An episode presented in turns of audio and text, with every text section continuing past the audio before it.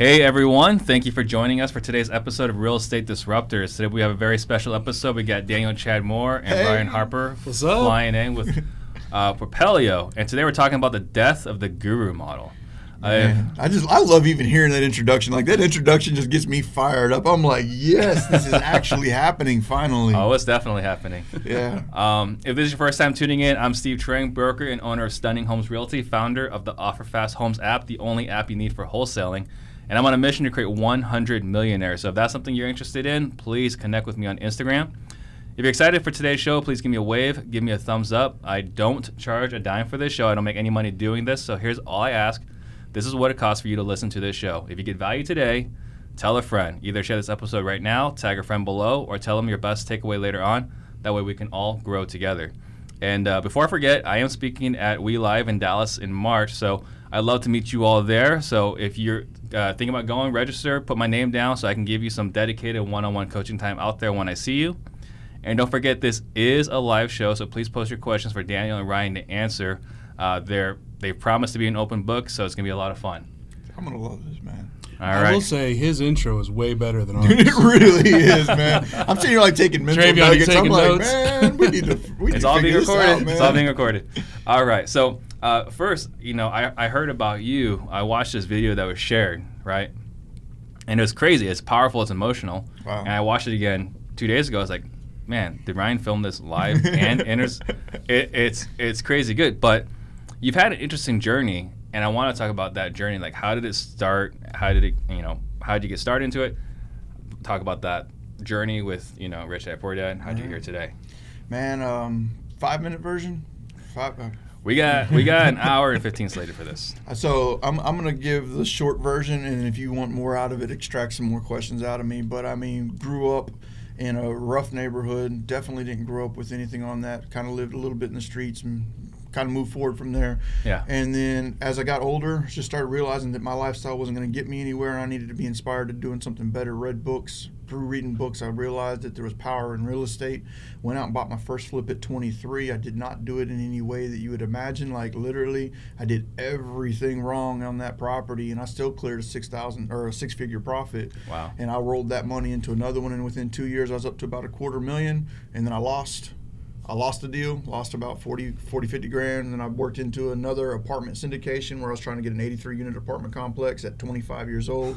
Went through contract, escrow, due diligence, and then I lost my KP in due diligence. And so I lost my key principal. Okay. So when you're doing something like that, you got to have somebody with a net worth to back that loan. Mm-hmm. Well, I've sourced a KP at 25 years old to back me on that loan, mm-hmm. but his wife got cold feet at the end of the table. So I had money tied up in escrow and in due diligence, and I lost all that. So I went on two back-to-back losses, and man, part of that was self-realization. Is I need to educate myself better on this. Mm-hmm. So I found Rich Dad Education was coming to town. I'm like, who better than Robert Kiyosaki to mentor me? Who else can I find? He's on the poster. Who else can I find that could teach me all of this amazing stuff? He's on the radio. Man. He's on the TV. Yeah. He's on the Facebook news feed now, Instagram feed. He's everywhere. So I got sucked into that funnel, man, and it was disheartening to go through that education system and see that it's not really an education system. I don't consider that to be a fair description of that system. It's an info sales system. It's not education. It's different.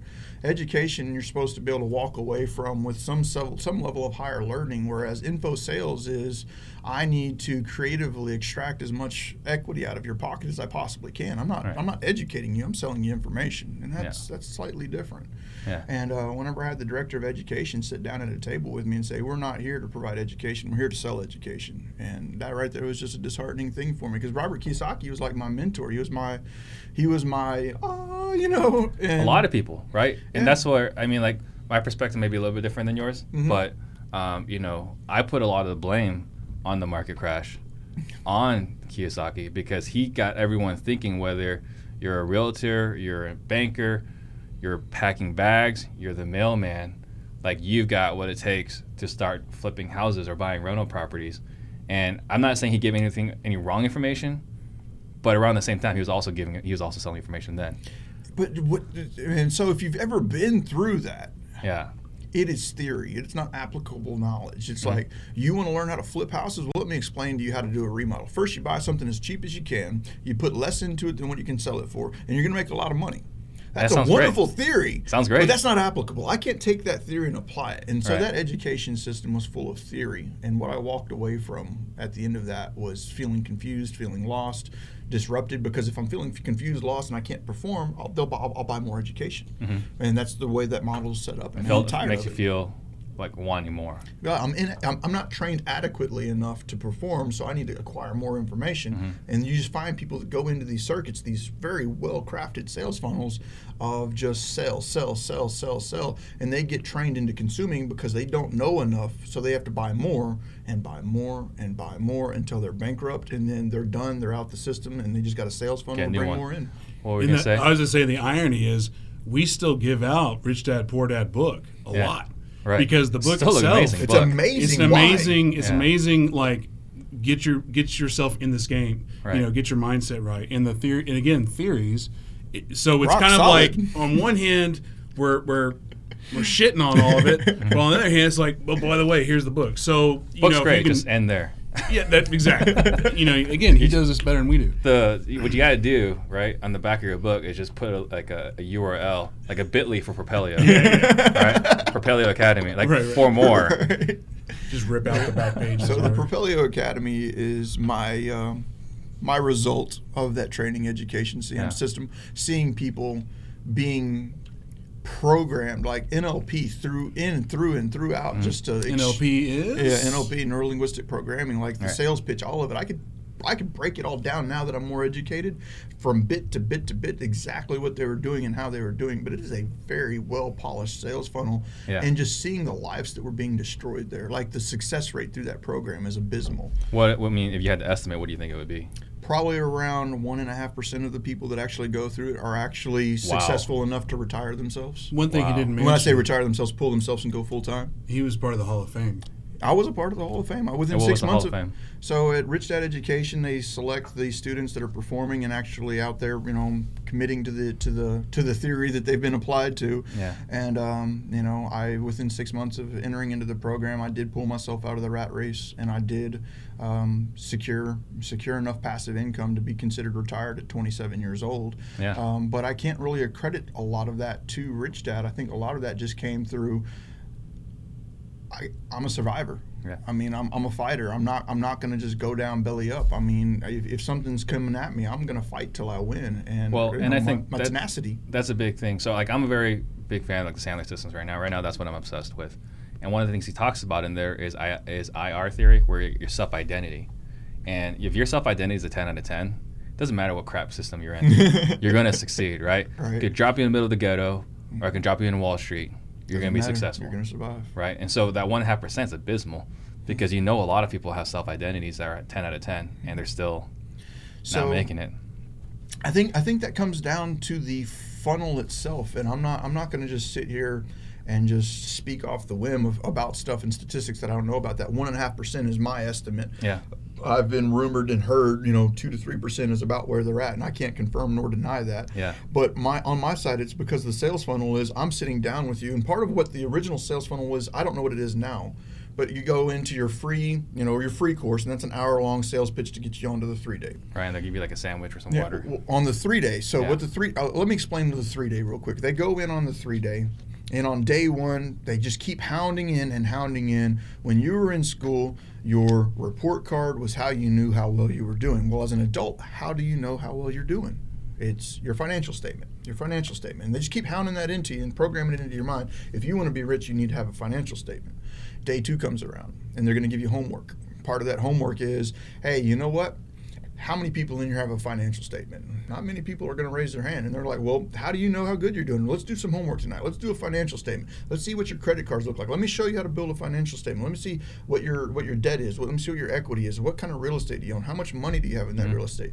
And let's take a look at that tomorrow. Well, guess what tomorrow is? Tomorrow is time to sit down with the salesman and show them your financial statement. It's like, okay, well, you've got a credit line here. You've got equity over here. Let's see if we can call up your credit cards over here, double your line of credit there. Let's see if we can take out a home equity loan over here. And between and all that, you've probably got about $50,000 available if you believe in what we've taught you over this weekend. If you're that go-getter that we've been talking about, and I know you're that go-getter, what's it going to take for you to get that $50,000 right back? You know, as soon as you get this, we'll put you in a deal, and you're going to go out there, you're going to flip, you're going to wholesale, you're going to be a millionaire, you're going to be this, you're going to do that. $50,000 jacking up your credit cards and your home equity is not going to be a problem. Let's do it. Right. And he's talking to a 76-year-old woman that's never been in real estate in her life. She just lost her husband. She's a widow. She's scared that she's running out of retirement. She's sitting there thinking to herself, this is the only chance I have to win, and these people are saying I'm going to win, and you know what? I've got to do something with my life. Boom, here's the money. And now they're stuck. She has no cash. She has no way to invest in anything. She's going to be stuck wholesaling, door knocking. No money for marketing, no money to buy houses, no money in her house anymore, no more credit, and don't give two damn shits about it. Yeah, and so that's what kills me the most about it, right? When you go to those events, is you get all those guys in the back with the clipboards, and they're ready to pounce. Yep. Right? Like, if it was a good product, people will buy it. But if you got to have the guy, hire guns too, because like I've learned a little bit about this industry. Like, these are guys that are going to, you know, whether it's Kiyosaki's event or another event, like it's a full blown service. They collect like 20% commission or something crazy like that. It's ridiculous. Like you take the REI Wealth Builder Conference, whatever that is. I didn't want to drop any names, but go ahead. Oh. The one with Pitbull and all names. The HGTV. It's like, first of all, like Pitbull, I'm sure he's a great guy, but like I went to one just to check it out, and he was talking about vodka sales. You know, it's like, what does that have to do with real estate?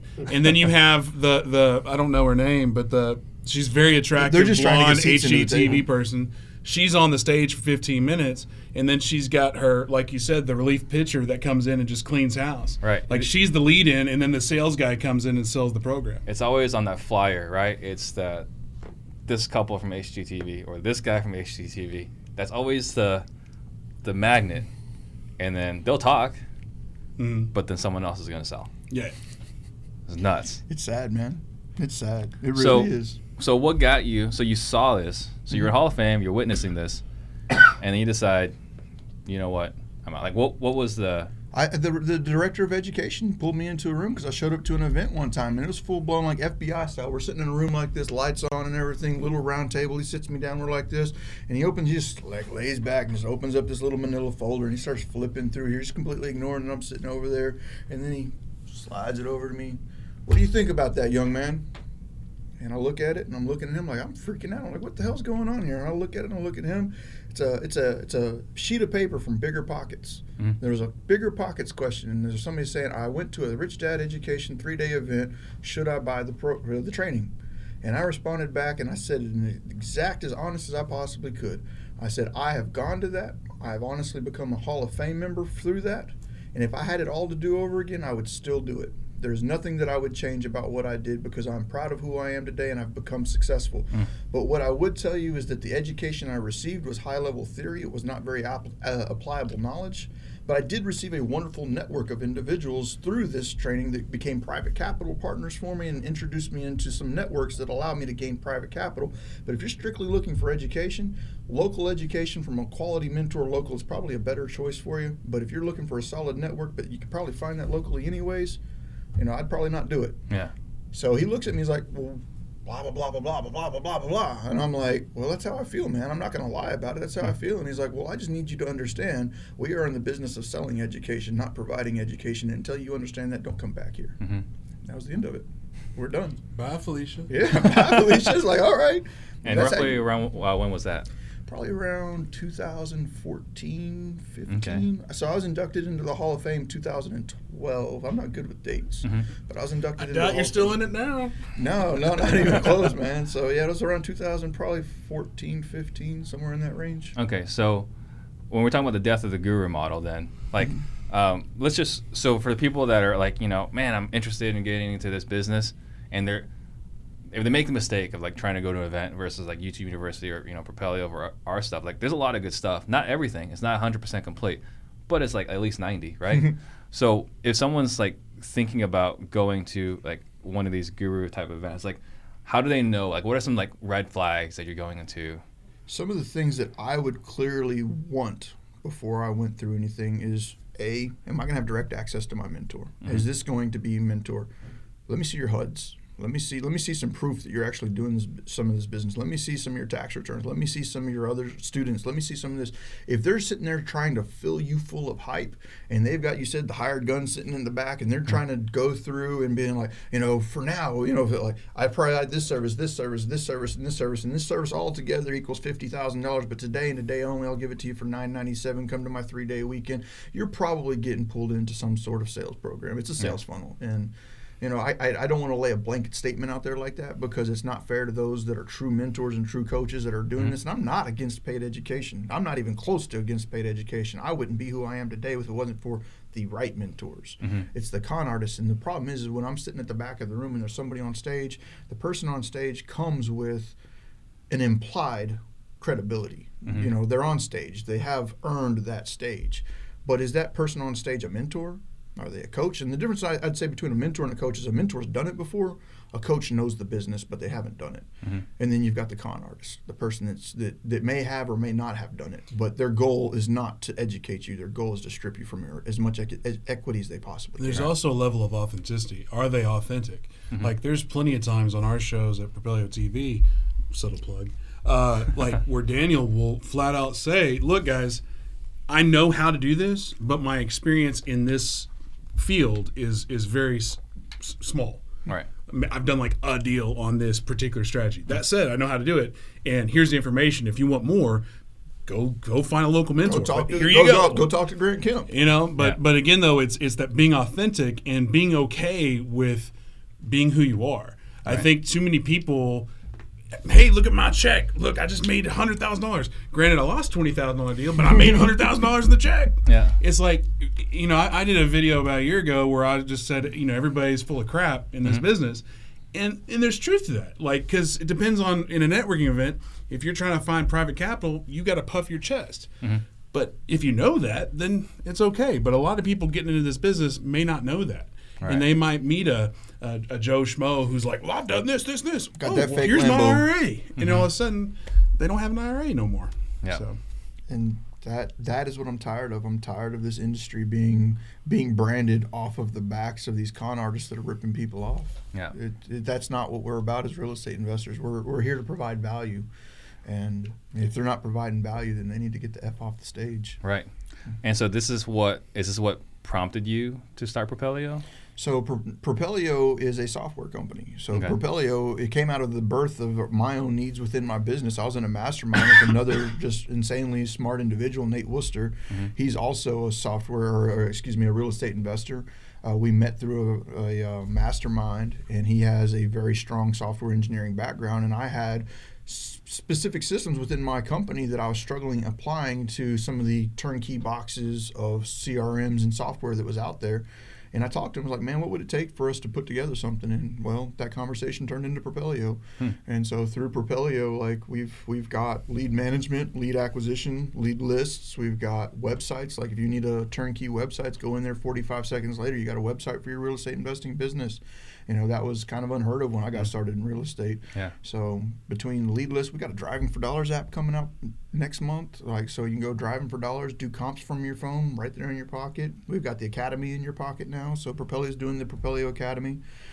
For everybody that's out there like, hey, you just crashed on the gurus and now you're about to sell me some class, man, that ain't no sale. The academy's 100% free. I think we've invested over $1 million into this academy. I think it goes back to, like, I would say most of our audience, we share a similar audience, probably follow Gary V and his whole thing about content marketing. Like, obviously, when we do the Propelio Academy, there is a win for us. There's a way to get attention. Obviously, there's a reason you do Propelio TV. There's a win there. That being said, it could still be 90% in your favor. Right. But, we do get attention from that, and we love that. But it goes back to Gary V of just give, and when they're ready to do business with you, they do business. Right. So we bought in all in on that.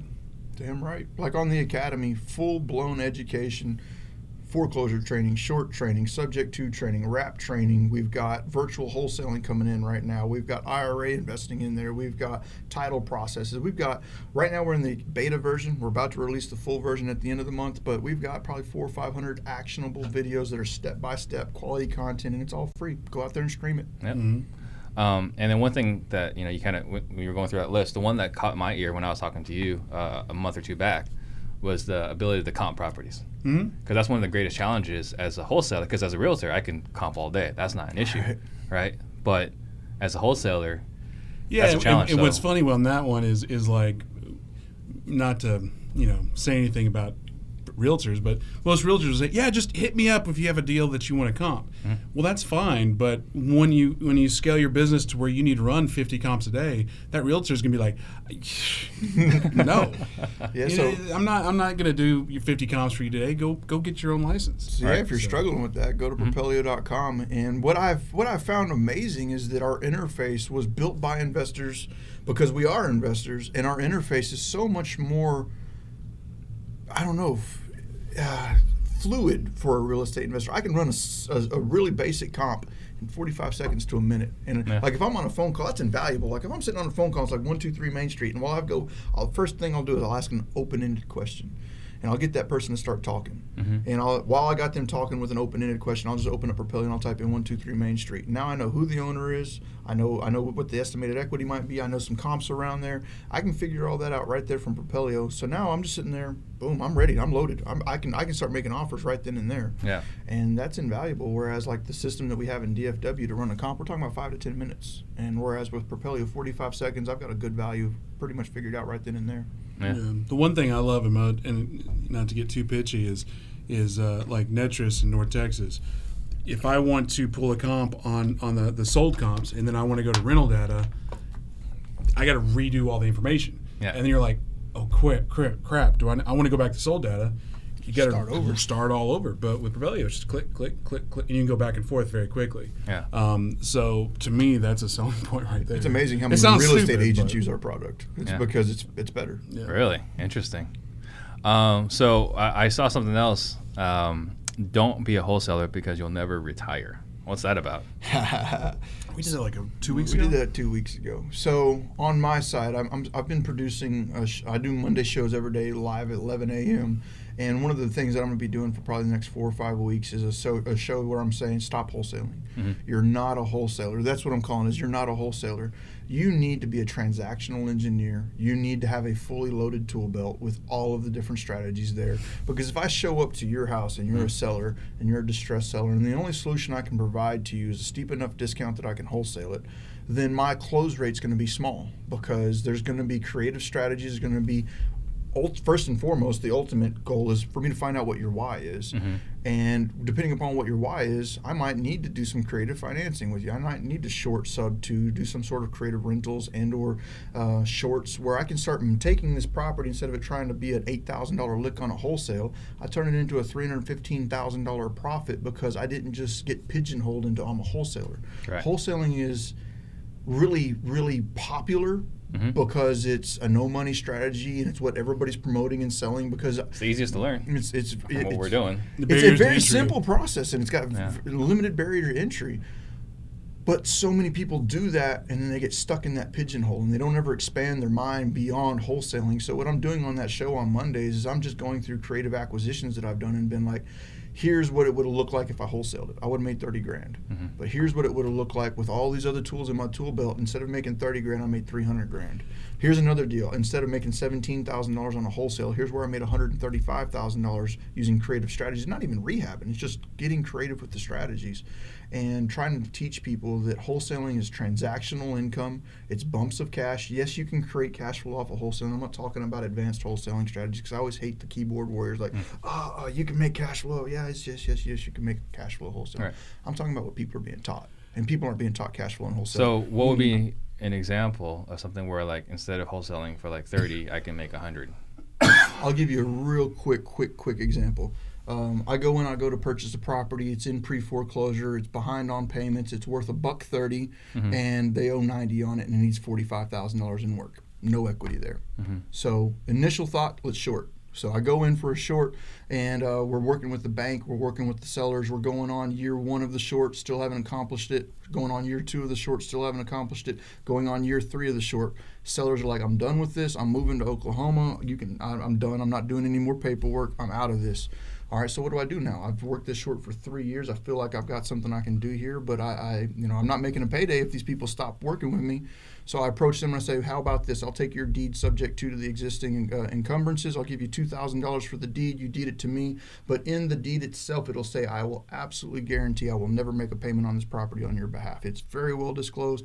I take that over. I then turn that property into a rental. I collect $1,000 a month in rent on a property that I own subject to with a deed that I'm not paying an underlying lien on. I collect cash flow off that for the next 2 years. That's $24,000 of net income coming in off of that. Then I finally get the short to clear because as now I'm the owner and I've got a POA on the original seller. I get the bank to accept 45 on it, but now that we've gone through an appreciation cycle, this house is now worth 190. I just picked it up for 45. I don't want to do the remodel on it. I'm just going to go ahead and wholesale it from there because I already own it. Put it out there on the retail market for $135,000. That's a $90,000 gross gain right there, plus my cash flow.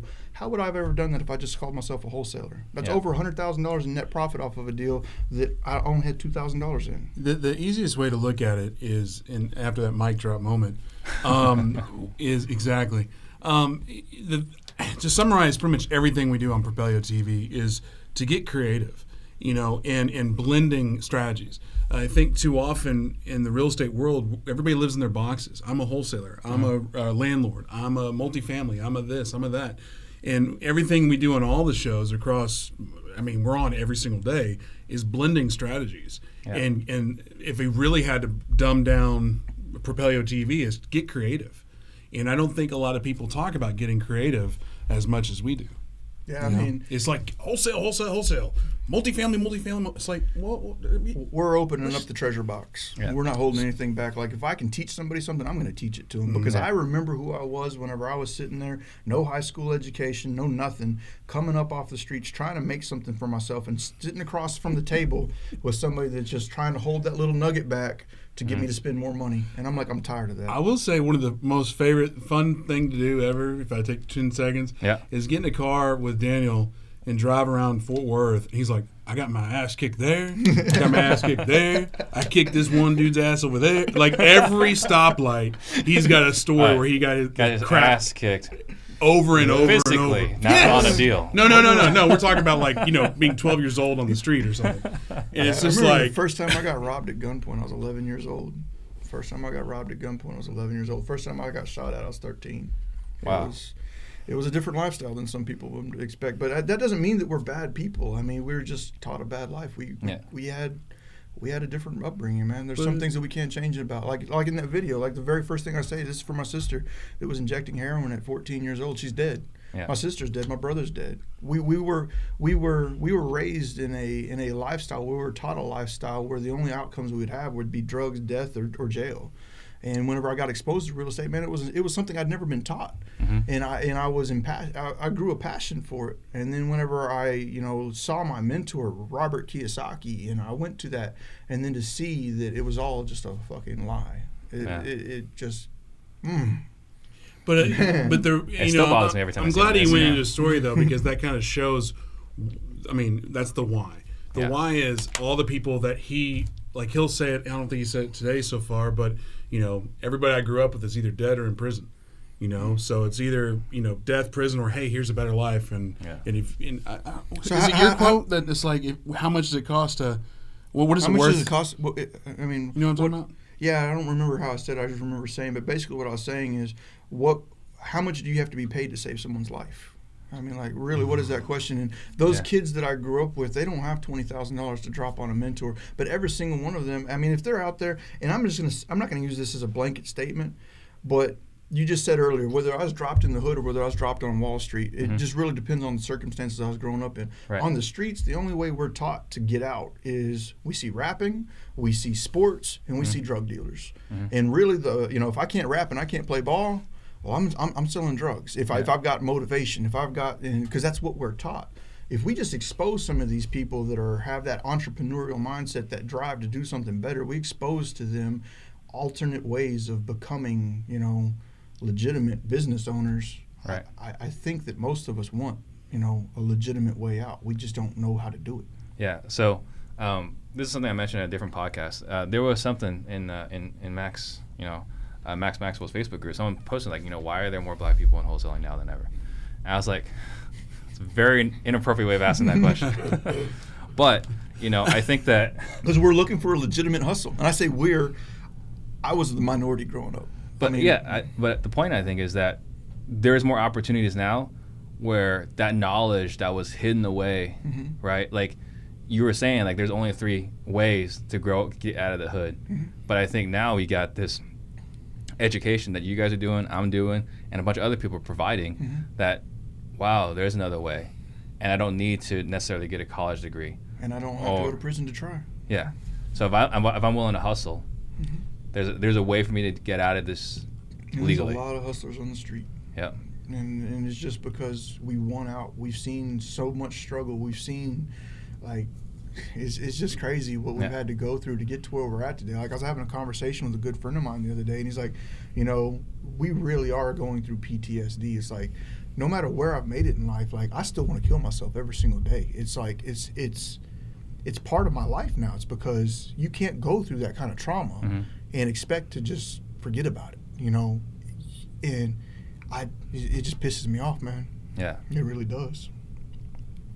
Yeah, it's also really fun to hey, I'm gonna kill myself, man. Hey, it's fun. Yeah. No, but working with Daniel because I know the first 20 minutes we're talking about people that are full of shit. Right. And it's like, if you don't know Daniel, like hopefully the passion kind of flows through the microphone into the thing. Video cameras, but like if you work with them every day, you're like, oh shit, that shit's real. Yeah. Like every single day is, and I don't want to say it's a struggle, but every single time we go live, there's anxiety. Every time there's a stage, there's anxiety, and it's amusing now for me just because we've got our little partnership going on, but it's out of love. But like for me, like throw me in front of people, I don't care. Right. You know, go live. This dude's a master of just like, I'll do it. But it's not. But I'm just saying, it's just like being able to overcome that, and it goes back to authenticity. It's really cool to work side by side with somebody that's always authentic as shit. Yeah. Well, I think it's awesome, and I think definitely 100% conveys. I'm going to change topics real quick. So I was. You don't want death. No, not at all. That's totally okay. So we were. When I first started my show, you reached out to me, right? Mm-hmm. And for no reason whatsoever, just to say, hey, you know what? Your logo screwed up on your Facebook page. Go fix it. Really? Yeah, I was like, man, that's awesome. I don't even know who this guy is, but like he's helping me. And I was like, oh, let me see who this guy is. Let me see what he's about. I was like, what the hell is this thing? There's 300 people. Like this guy's throwing rock concerts. What's going on here? So let's talk about that because you're the integrator, right? You're the one that's making things happen. Yeah. Talk about how you're putting this event together, because I think putting a RIA together, for me, like I do mine every once a month. You guys are going to be speaking at it tomorrow. You guys in DFW are doing your events. If someone else is trying to put together an event, whether they're in Houston, LA, Atlanta, or what advice would you give them to try to put an event like that together? Because I think it's huge. It's so easy. Like, and because we literally just had this meeting 2 weeks ago because somebody was asking for mentorship for that. Mm-hmm. And I say easy because nothing we're doing is rocket science. Mm-hmm. It's step one is what is your motivation for your RIA or your group? If your motivation is to sell a lot of stuff and make a lot of money, well, then you're already kind of against the abundance mentality. Yeah. So for us, our whole thing was we want people to see Propelio. We want branding. And if I back up even further, it was because the old model, there's so many events that just flat out suck. You know, I haven't been to your event, so I'm not talking about yours. It's amazing. But it's like, as a vendor, you know, you get tired of spending hundreds of dollars going to events that you're not getting sales, you're not getting enough people. Like, hey, there's going to be 800, 1,500 people, and there's 12. Mm-hmm. You know, so with us, it's like, well, hell, we can do our own event. Okay, cool. So we're like, okay, what are the things that we like? What are the things we don't like?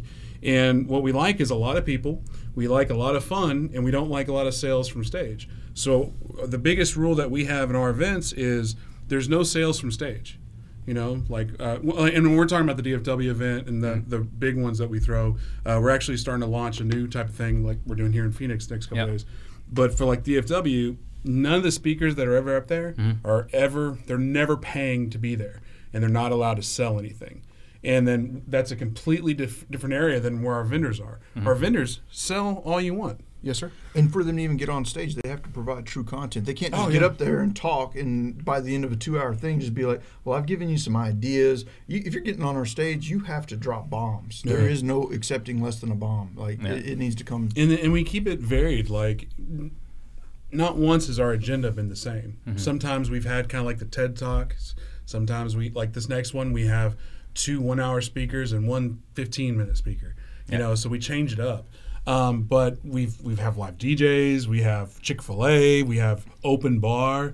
Our open bar is like legit. Like Daniel doesn't like it at times because he's like, "Why the $4,000 on alcohol? Why are we buying all these people booze? They don't subscribe to my software." And I'm like, bro. I mean, the cool thing about our event in DFW right now is, and we can wrap this up and move on, but is the fact that the people that come, you have. I'm sorry. There's cameras. My bad. I wanted another water. It is like you literally have 3 classes of people. Mm. You have the beginners that you're always going to get at every event. You have the intermediate people that are actually out there grounding the pavement. But then you got legit experts. Mm-hmm. We got real Lambos pulling up. We literally have Lambos. I mean, Will Crozier, who's a multi-million-dollar apartment investor, DJing our events. Oh, really? Yeah, it's just stupid. So our events really are stupid. Yeah. And we average about 400 to 600 people. And I know that was a long-winded way of saying, because you asked how do you do that? It's just work. It's having the right message, having the right motivation, and then my biggest thing is fear of failure. You know, like somebody commented today about marketing for our Phoenix stuff. Man, y'all are really good at marketing. I'm like, I don't really call it marketing. I call it being afraid of failing. Yeah. You know, so like, you know, we average 400 to 600 people at our event, but I typically average about 800 to 1,200 sign up. Mm-hmm. So, you know, and as a vendor, you're like, all you care about is butts and seats. Right. So, but as far as the secret sauce, there is no secret sauce. It's just a lot of work and having the right motivation. Midnight every single day, up at 6 a.m., up till midnight. For the 2 weeks coming up to the event, like you can tell as an event's coming up because Ryan just starts doing this. He's just like, you know, he just starts going into event mode, and it's just like every 5 minutes, hey, we're doing an event. Hey, we're doing an event. Tag, tag, tag. You're coming. Hey, I saw. That's a good. It never stops. That's a good tip that I value add to anybody watching. If you are wanting to do an event, and I made this up out of necessity. Mm-hmm. I won't go into full details of the origination. Is when we first were going to do an event, my assistant at the time, I had her. This is actually a funny story. I had her research all the events in DFW for the next 2 months, and she put all of them in a calendar. I was like, cool, May 12th or whatever it was, May 7th. That's when we're going to do our event.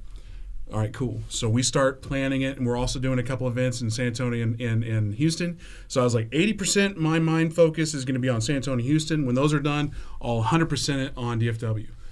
One Friday night, a potential vendor's like, hey, you know, that's the same night as the other big event in the area. And I was like, I was so pissed off at my assistant. I was like, what the hell? So I looked up, nothing on Google. I go to Facebook, nothing on Facebook. Go to their website, nothing there.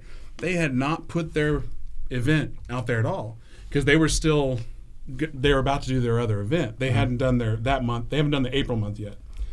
So I'm looking at the calendar. I'm like, I've got 4 days to just blitzkrieg the hell out of Facebook. Mm-hmm. So what I started doing was we're going to head with the incumbent there. Like that was the big boy in town. And I actually created that event too. But anyway, years ago.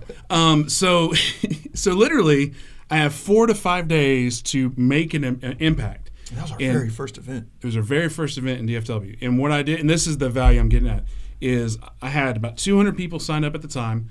I went to every single one of them, and I added them as a friend on Facebook. If they weren't a friend on Facebook, I added them. If they were a friend on Facebook, I went to their page. I said, hey, @SteveTrang, thank you so much for signing up for the @DFW Real Estate Investor Meetup. Hope to see you there. And I did that for every single one. And every time somebody signed up, I shared it to their page. So that's 400 registrants. Yeah. So every single person that registered for our event, they got either a friend request from me, or and then they got a posting of me sharing it to them. So what I then did is, and I hope nobody from DFW is watching. I'm sure there's a few DFWs in there. Is I've basically trained our audience to say it's okay to share our events. Mm-hmm. So anytime our event, like you'll see it if you follow the DFW people in the next couple of days, like the amount of Facebook, I mean, if you just go to our Facebook page right now, 400 people going, 300 people interested. Like most real estate investor events don't have that level of engagement on Facebook. Absolutely. And the environment that we've built. And it's the community, but it started with that little nugget I just dropped of just add everybody and be social and don't be afraid to reach out. And that takes a lot of freaking work. I mean, can you imagine 400 posts? Nope. And every single, and it's not a bot. Every single one's different. Yeah. Because if it is the same, Facebook locks you out. Yeah. And so to add to that, the very first event that he ever put on for us here at Propelio, the rest of the Rhea circuit in DFW went to crickets. Like literally that night, because we did go up against some other clubs that night, there were people at those other clubs, Facebook Live, like, man, it's dead in here. Like, what's going on? Like, this is normally 300 or 400 people. What happened here? And I'm not proud of it, but to be clear, the only reason we were head-to-head that night was because we had no idea that event. We would have never gone. I was going for no competition because I wanted every single person there. Yeah. And we weren't trying to split the crowd. I wasn't trying to shut Rhea's down, and that Rhea shut down 2 months or a month after. Yeah. So I think we got one of those going on right now. So in our market. So it's interesting to see. It's like, but I mean, again, abundance, best of luck to everybody. That's what we're like you said, like reach out to you, hey man, your logo's kind of whatever. Right. You know, trying to help each other out. Like, who the heck is this guy? But thank you. Dick. So let's talk about your first deal. So you said you did a lot of things wrong. Oh man, more than a lot of things wrong. Like I said, man, you want 5-minute story, you want a half hour long story, but 5 minutes story. We got so much content. Go 5 minutes. I'm going to give you a real, very quick rundown. I'm 23 years old, no education whatsoever, construction worker making like $12 an hour. Driving through on my lunch break on construction, see a garage sale sign, turn down the street, boom, see opportunity. I've read books. I'm like, man, I can make money on this street, but I don't know anything. So there's a realtor sign in the yard. I call up the realtor and I'm like, hey, I want to buy this house. And he's like, well, are you pre-qualified? I was like, no. He's like, are you working with an agent? I was like, no. And he's like, all right, well, I'll be your agent and call this lender. And if you can get pre-qualified, I'll hook you up with a loan or I'll write an offer for you. So that's literally like how the process goes. I call up the mortgage lender and they're like, yeah, you're qualified for like a $75,000 loan. I wasn't making a whole lot of money, but 75K loans, 2007 fog of mirror time. Yeah. So I go through the underwriting on the loan side of it, and they're like, all right, I put in the offer. I get the offer, $43,000, I believe is what I'm paying for this thing. It's on the tax rolls for like 84. So I'm like, that's my due diligence. That's my due diligence, literally. It's like, all right, it's on the tax rolls for 80-something. I can buy it for 40-something. I know how to swing a hammer. I'll fix this house myself. All good, man. I get the contract accepted. I think I'm about to buy this house. They send out an inspector, and the inspector's like, well, to get this loan, you're going to need windows, you're going to need a hot water heater, you're going to need electricity, you're going to need plumbing, you're going to need a roof, you're going to need windows, you're going to need doors. So I was missing a few things. It'd been completely vandalized. All the copper had been stolen out of it. This is wintertime, too. It was the middle of winter. The pipes had busted. There was flooded on there. It was molded. It was just all kinds of stuff. I specialized on those properties back in the foreclosure days. So if you're talking about conventional loans or whatnot, it's not meeting lending standards. I got 103% loan for this house, 100% of the purchase price plus 3% of the closing costs.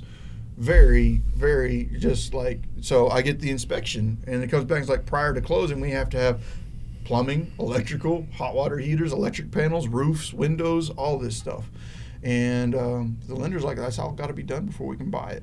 And I'm sitting here like, well, I'm 23 years old, I have no money in the bank, and I can't pay, so I completely and totally ditched the lease that I'm living in. I'm in a rental because that was a 45-minute drive from the rental to this house, and I literally in the middle of dead winter, I grabbed a Coleman lantern and I lived in the hot water heater closet of this house while I was in escrow to purchase it. Mm-hmm. I move into the hot water heater closet with a Coleman lantern because that Coleman lantern would keep me warm. Yeah. And I lived in that damn closet for the next month, and my father lived there with me. We both moved into that house, and just every single day, I'd get up at about 6:00 in the morning. I'd go to work early. I'd take a shower in the sink at the bathrooms at work. And that's where I'd wash my clothes, and then I'd, at the end of the job, I'd get off at 5 o'clock, and I'd go back to that house, and I'd start fixing electrical problems. I'd start fixing plumbing problems. At that point in time, I'd already had a decade of construction experience. I was a full-time employee as a construction worker at 13 years old. I had to drop out of high school. I didn't have much of an option. So over the next 30 days, I remodeled that damn house. Me and my dad remodeled that house. We, you know, it didn't look beautiful, but everything that was on that was inspection report was done. The electrical was working, the plumbing was working, it had a roof, it had all this other stuff, lots of stuff going on there that we're not getting elaborated into, but by the time it was said and done with, I finally got the loan closed at 103% financing. I then immediately after purchasing the house, because I did all those renovations, turned around, went out and got a home equity loan.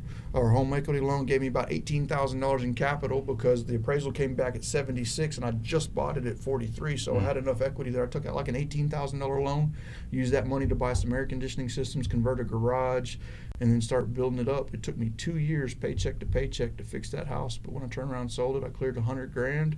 And for somebody that grew up in the streets without any background in that kind of stuff, $100,000 was not something I'd ever seen before. So that changed my life. A couple of things he missed in the story, just because I think they're fun. Well, first off, don't do that. If you're watching this, that is not a how-to on how to do this business. Do not do that. I remodeled somebody else's house. How-to on your first deal. Yeah, don't do that. But the part he left out was the appraiser came back after he had fixed everything up and was like, yeah, but the appraisal, I've already failed you before. So you want to elaborate on that, 'cause I think that's a good point. So I left that out because it can be a little longer, but so the inspector came out, inspected the house, and said, you need windows, a front door, a roof, you know, the basic necessities to even consider this a house and not just shambles. So I go through, and I'm like down to the last week of escrow, and I'm beat, man, like literally 100-plus hours a week working. Just I'd come home and work till 3 or 4 o'clock in the morning, maybe get an hour of sleep, go take a bath in the sink at work, and it was rough, man, but I put it in. And I get to the end, I've got everything that's on that inspection report going, and the inspector comes back out to the house, so my lender calls the inspector back up, and he's like, we're good for a reinspect. And he comes back out there, and I remember, man, it's some bougie little 20-year-old wearing like Gucci glasses, driving his Mercedes Benz, and I'm just like throwing the double ups, and he comes in, man, and he's just like got his nose up in the air because it was bad in there. I mean, there's feces on the ground, crack pipes, needles. It was not a good house by any means. And when I say remodel, all I did is fix the inspection report. Yeah. I go through and I do all that, and he walks the house, and I clearly remember him saying, he's like, well, everything on the inspection report's been done, but I sure as hell wouldn't want to live here. I need to see all your permits. Boom. Like I didn't call. At that point in time, I'd been an electrician for close to 7 years, eight years, 9 years. You know, my father had a big background in plumbing and then roofing, you know, and it's like, I don't got permits, man. Like, this is my house. Like, I didn't know I needed permits to work on my own damn house. And he's like, well, it's not your house. It's the bank's house. 'Cause it wasn't. And, if you're doing work on somebody else's house, you have to have permits. And he's like, I'm not passing you until you get permits. And like, I've got 3 days left to close. And it's like, I call up all my friends and like, even if I could help you right now, it's just, it's not possible. I can't get permits pulled on this house in that amount of time. He's like, I've got faith in your work. I've worked beside you for 10 years. I know you know what you're doing, but I can't get you permits. So I'm sitting there like, man, I had to borrow $3,000 from my uncle to buy some of the materials just to get this going. And at that point in time, like $3,000, I might not even get to see that on my tax return. So I'm like, man, I'm just lost, man. I'm like, I bailed on my lease. I'm homeless now. I'm living in a damn hot water heater closet of an REO. And I'm like, what am I going to do? You know, what am I going to do? And here's where the getting creative, this next part of the story, and this is the biggest nugget of that story for anybody watching in your audience. So I'm just like brainstorming it, man. I'm like just hitting the gray matter hard. Like, what am I going to do here? I'm not going to be homeless, man. I'm not going to do this again. I'm going to win. And I get on the phone with the lender. And probably 5 times a day, like, hey, what did it? And there's like, she's like, man, we all told you up front this was a risk, man. We were all rooting for you, but I'm sorry, Daniel. Unfortunately, you're taking a loss on this one. And I'm just like, bam. And it's finally the day before. And I call her up, and yet again, man, I'm just on the phone with silence with her. And she's feeling bad for me because she knows how passionate I am and how much I said I was going to do this. Mm-hmm. And she's just sitting there letting me wallow in my sorrows. And she said something. I forgot what it was. And she was like, whatever it was, it spurred a thought process in my mind, and she used the word hire, and she was referencing that inspector.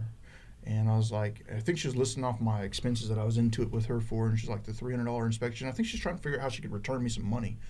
And as soon as she said the $300 that I had to pay for the inspection, because I remember doing that, I wrote the check for the $300 for the inspection, and I was like, hold on a second. I paid $300 to hire that inspector, right? And she was like, yes, Daniel, you did. And I'm like, just sitting there, and I'm like, could I just pay $300 and hire a new inspector? And she went dead silent for a second. And she's like, well, Daniel, I'm not going to say yes or no, but if you get me a $300 check, I'll see if I can get you an inspector out there real fast. So I gave her $300. She got a new inspector. He came out there. He walked the house. He said, put in the stove and you can have the house. And so the very next morning, I closed on that house. It cost me like $350 to close on that house. I had 103% financing. Yeah. And that's how I got my house. That's how I got my first house. Yeah. Yeah. And the thing about that is like, it goes back to that theme of getting creative. Right. It's like, that stupid little thing could have cost him, A, his whole career in this business, because he probably been like, screw this. Yeah. I'm gonna, selling dope is easier than this crap. And, you know, and just getting creative. And it's something that even this woman, she'd been doing this, that's her career, and she never even thought about that. Mm-hmm. So that's what's really cool about working with Daniel and his brain. Just never let an obstacle get in your way, man. You've got to go over, under, or through, man. And that's where I see people, they're like, you know, your why has to be bigger than your fear. When I see people that are educated and well-educated that are not able to perform on this, it's because their fear is bigger than their why. Something is stopping them from becoming who they can become. And until your why is bigger than your fear, you're not going to be successful with this, man. You've got to be willing to go out there and give it 110% and just have that mindset that either I win or I die. There's no choice in between. Well, I know we kind of danced on it a little bit, but, I mean, can you articulate what exactly your why is? My why is my past, man, my family now, but I mean, my sister was my rock for a long time, and man, I saw what happened to her life, man. That needle hit her arm, and that was done. And then my brother, you know, no love lost with that man, but he's dead. My father, man, he got addicted to Oxycontin when he got into his wreck. I'm 14 years old, watching my dad popping pills, just like boom, boom, hydrocodone, and then it goes to Oxycontin, then it goes to crushing down Oxycontin, and then it's just like, man, the damn pharmacy's addicted my father to this crap, and like here I am, 14 years old, trying to figure out how to survive, how to live, and it's just like, you know, we deserve something better than that damn struggle. Mm-hmm. It's just, we are good people that have been served a bad deck of cards, and I'm tired of being the ones getting stepped on. And on top of that, is Daniel's fairly private, but I'll unprivate for him, just because that's why I'm here. You know, his wife really is his wife and his two girls. Yeah. Because he says, it's at least once a month, he's like, man, like, and you know it. Like, if he didn't have his family, he would be in so much trouble. He would be doing some stupid stuff. He'd be getting fights. He'd be getting dead. He'd be doing some stupid ass stuff. I love it. But yeah. I know it. We had a loudmouth last month, man. He would have caught something. But again, it's like, so I think the biggest why is, yes, the past, but the his girls. Mm. So. Yeah, man, I got two lovely baby girls. They probably watching right now, Tyla and Zyla. Love you both. My wonderful wife, Miranda, man. Thank you for being my rock. Thank you for supporting me through this. I know it's been tough. You know, there's a lot of times where I don't come home. I'm working 18-hour days, and it's just like, it's my why. My why is bigger than anything. So for those that are out there, it's like, if your why ain't big enough, man, step out now. That's facts right there. So how much wholesaling are you doing right now? Really none. Yeah. Really none.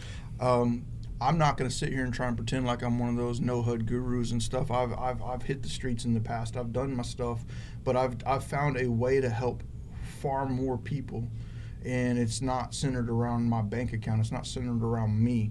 It's Propelio. It's Propelio Academy. It's providing resources to thousands and thousands and hundreds of thousands of people that never had an opportunity. That is a far bigger why for me than going out and making me another 100K lick on a house. I mean, I've made enough money. I don't need to be a 100 millionaire. I mean, I'm good. You know, I want to see others succeed, and that's far more important to me than any real estate deal will ever be. And the more focus I can put on helping others, the happier I'm going to be. Awesome.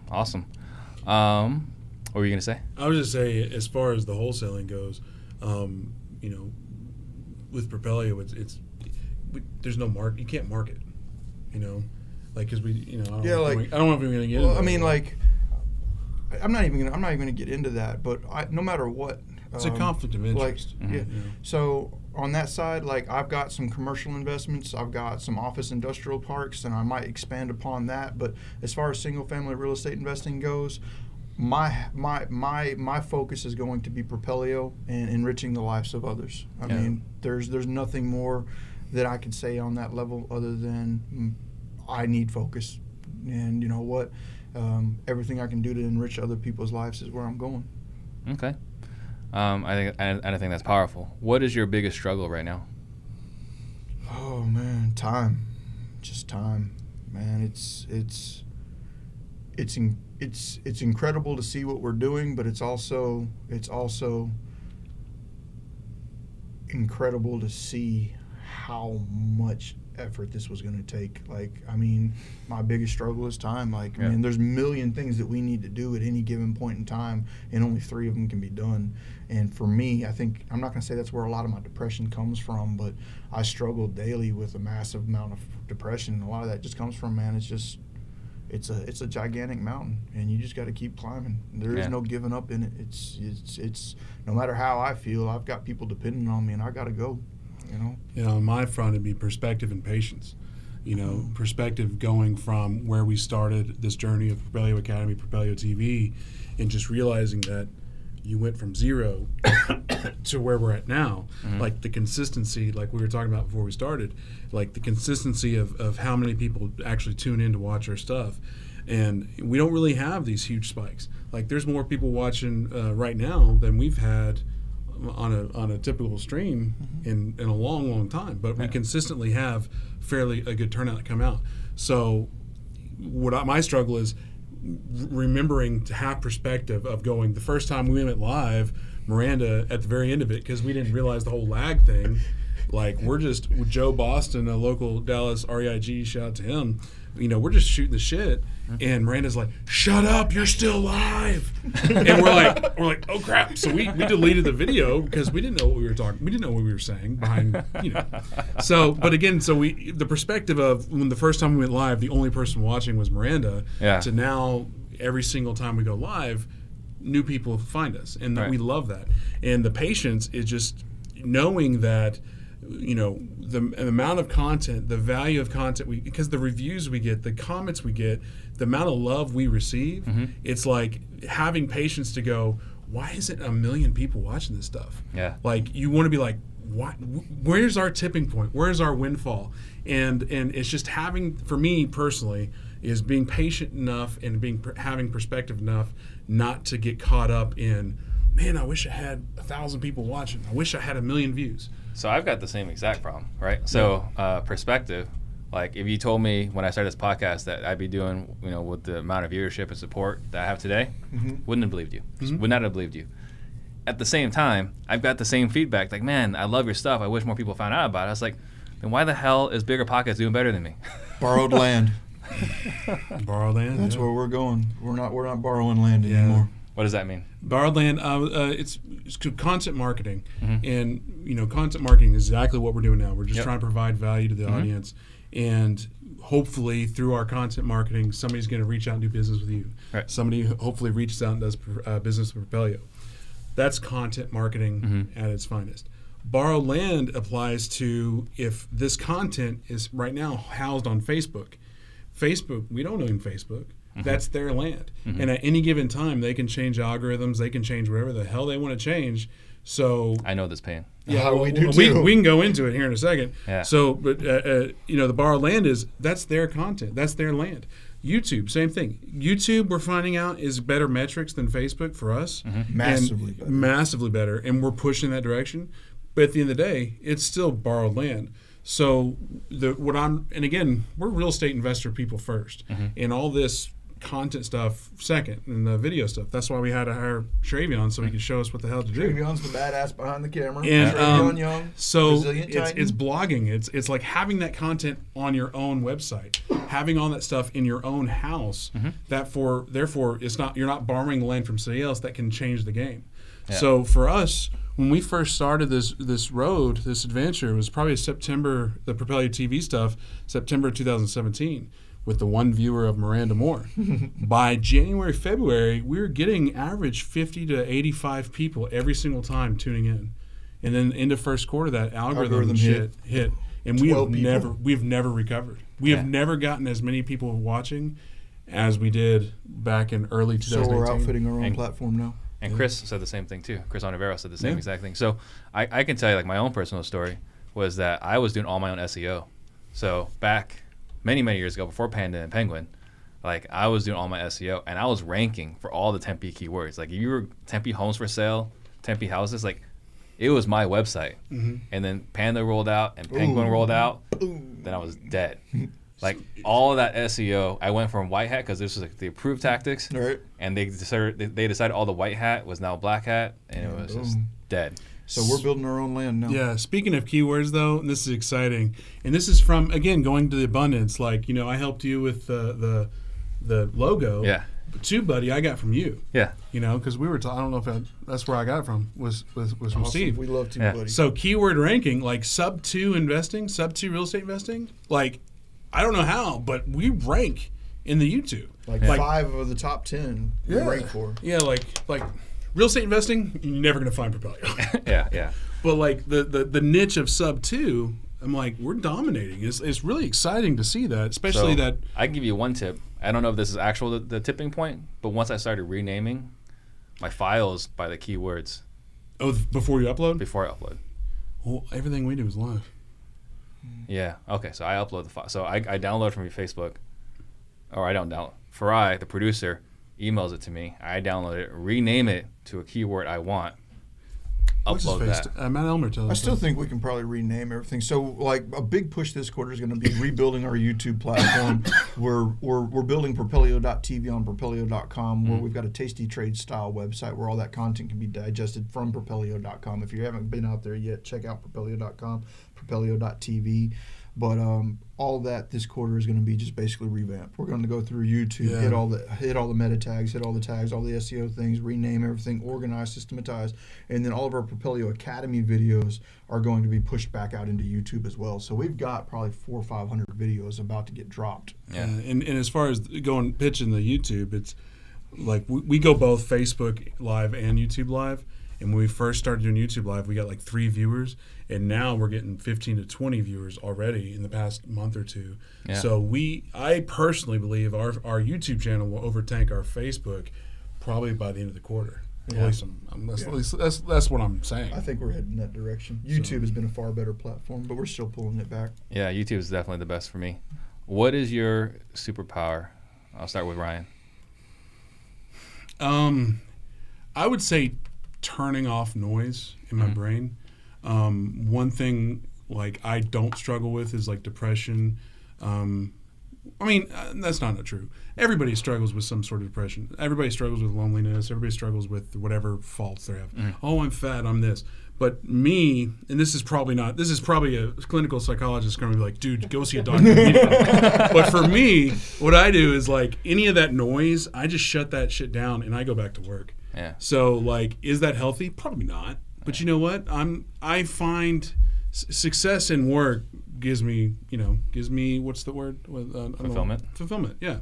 So, in spinning plates. I like to spin plates. Yeah, this dude's got like 9,000 plates going full speed at any time. And it's like, oh, look, they still don't fall. Like, they're still up there. He's like, he moves his hand and there's like still a plate spinning there. It's just how he keeps them going, I don't know. And again, it's like, take this little Phoenix trip for us. It's like, hey, let's go hang out with Steve Trang. Well, shit, we're here. Well, he's got an event the next day. Well, let's go to that. Well, shit, AZ Flip Guys, we'll hang out for Friday for that. Well, we're not big on sightseeing, and it's not like we're here with our families and we hang out with each other, but it's not like we're going to go hang out at the spa. So it's like, well, shit, let's do our own events. So we're going to do an event tonight, we're going to do an event before your event tomorrow, and we're going to do another event on Friday. Yeah. And then, I mean, so literally we have no time this entire 3 days. Like, I don't know. He's just like, we're going to do an event in Houston. I was like, boom, we're at Houston, Austin, or Phoenix. We're in Phoenix, yeah. And boom. But I literally was like, but I had that, and this is literally like 2 weeks or however it was. I sent him a text that says, hey, do you mind if I put your ass to work when we're in Phoenix? He's like, why? What do you have in mind? I'm like, he's like, okay. And then we just go for it. The challenge for you guys is I think our record's 70 people, so. We can get more than 70 people tomorrow at our event. I'm not worried about that. Oh, for your event. for our event.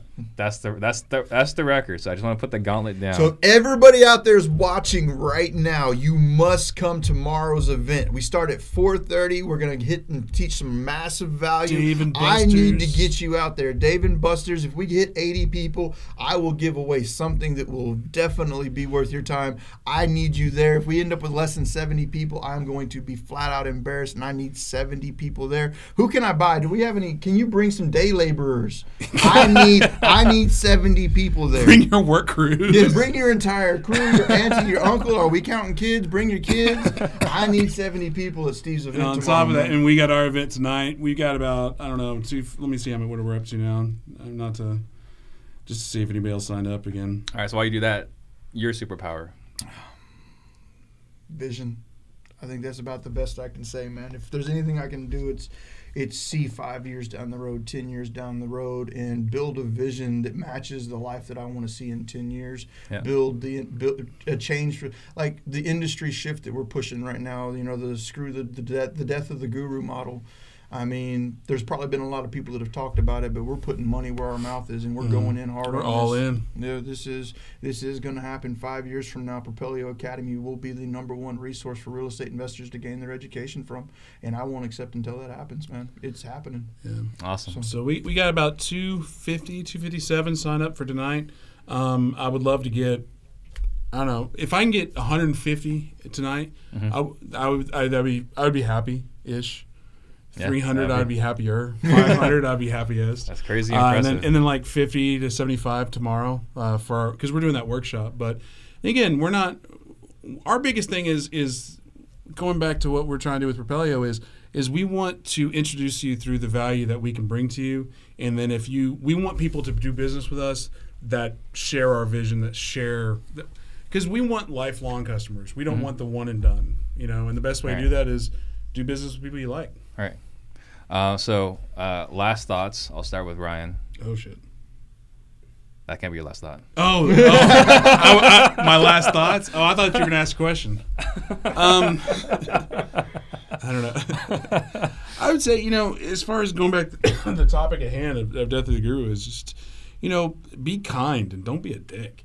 Yeah. You know, have abundance. Like, you know, even Daniel is a little rough around the edges, but he's not an asshole. Right. You know, like in this business, there's so many people that have so much arrogance. It's like, just help each other. Yeah. You know, just chill the F out.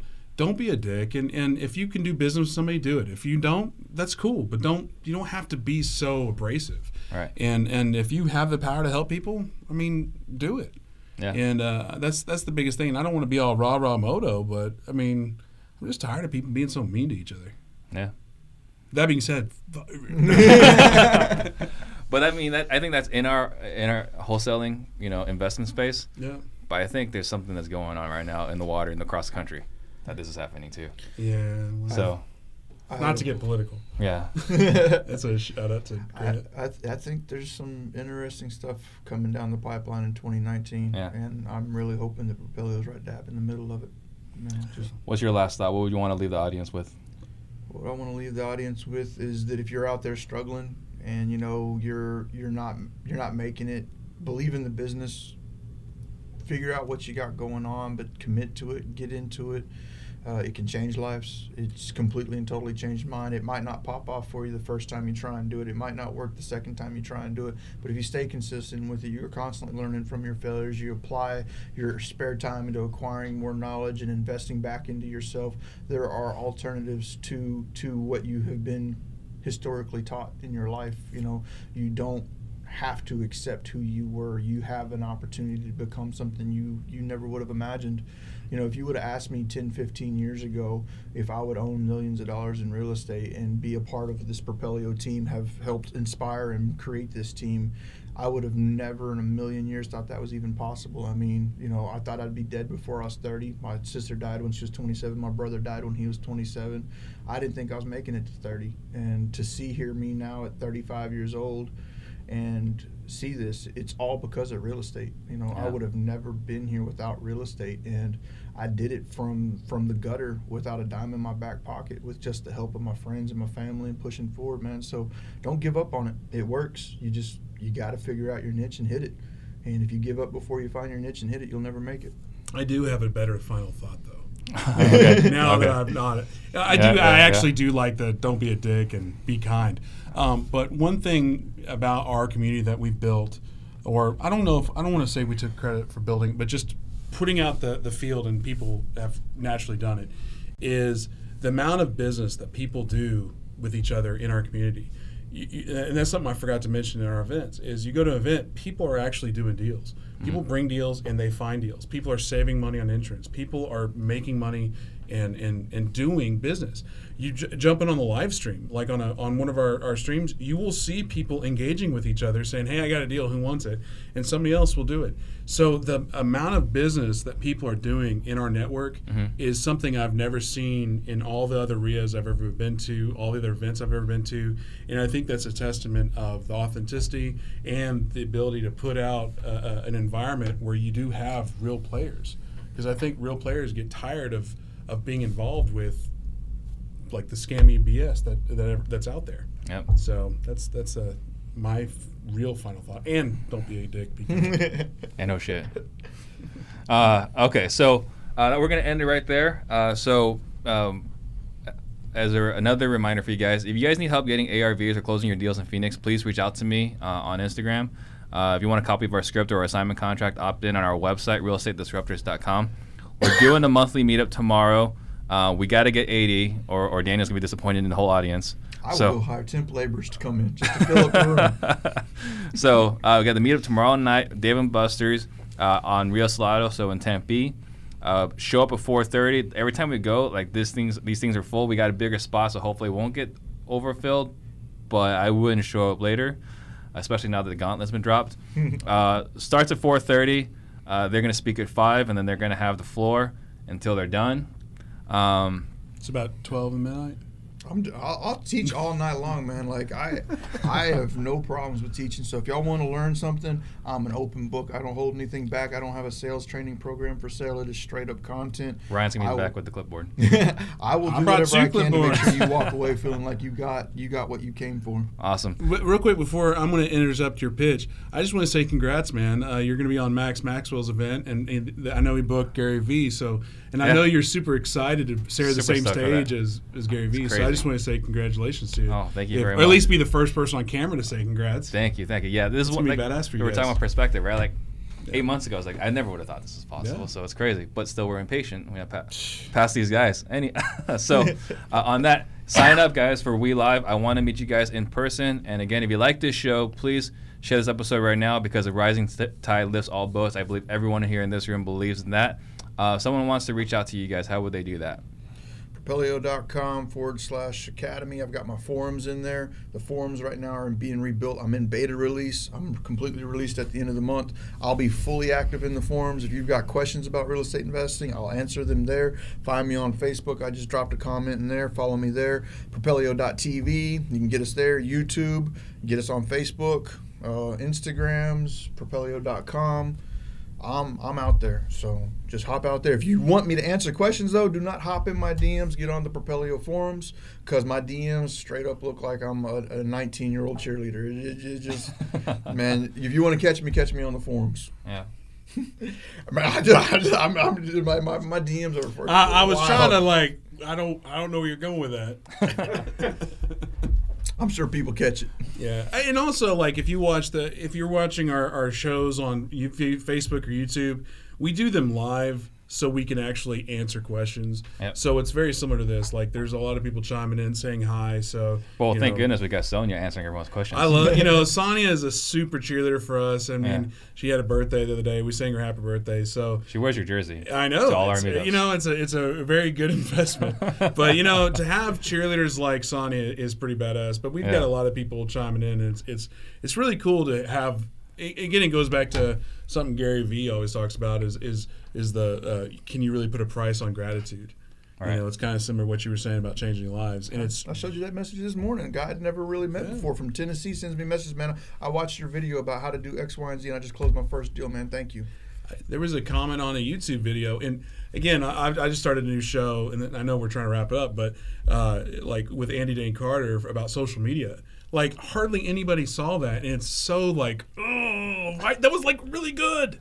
And subtle, like not subtle, but just a quick value add. What I got most out of talking to him was, is don't be afraid of the stories. Like the reason stories on Facebook and Instagram exist is so you can beat the algorithm. You know, so immediately I'm like, well, if this dude who's got 175,000 followers is telling me to get on Instagram stories, guess what? I'm going to be on stories. You are. I've noticed. Well, I've never done them before. I know you've done them, but again, it's being able to be trainable. Like if somebody tells you something and they have an authority in it, like don't be like, don't do it. Can I add to that? Go for it. I would say some of the most successful people I have found in this business are the people that you would not traditionally consider to be the smart one, because the smart people spend too much time thinking about it, and they think they're smarter than the person that they're talking to. It's the people that just take action on what they've been told. Like, hey man, I need you to go knock doors. 5 minutes later, you're out there knocking doors.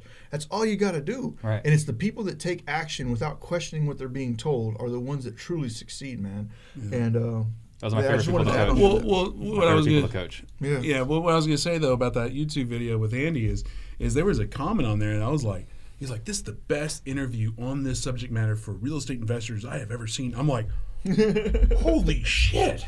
That's the best kudos I've ever seen. Well, he's got to share it to his 175,000 followers. Right. Well, we're working on it. Yeah. So one of the things that you said at the very beginning that resonated well with me, and I'd like to add on to, and that was, you know, my goal is to make 100 millionaires or 100 millionaires. And one of the things that I've embodied over the last year is, do not judge me for the millions I've made. Judge me for the millionaires I've made. Mm-hmm. And what good is it to be filthy rich if you don't give any of that back? Right. You know?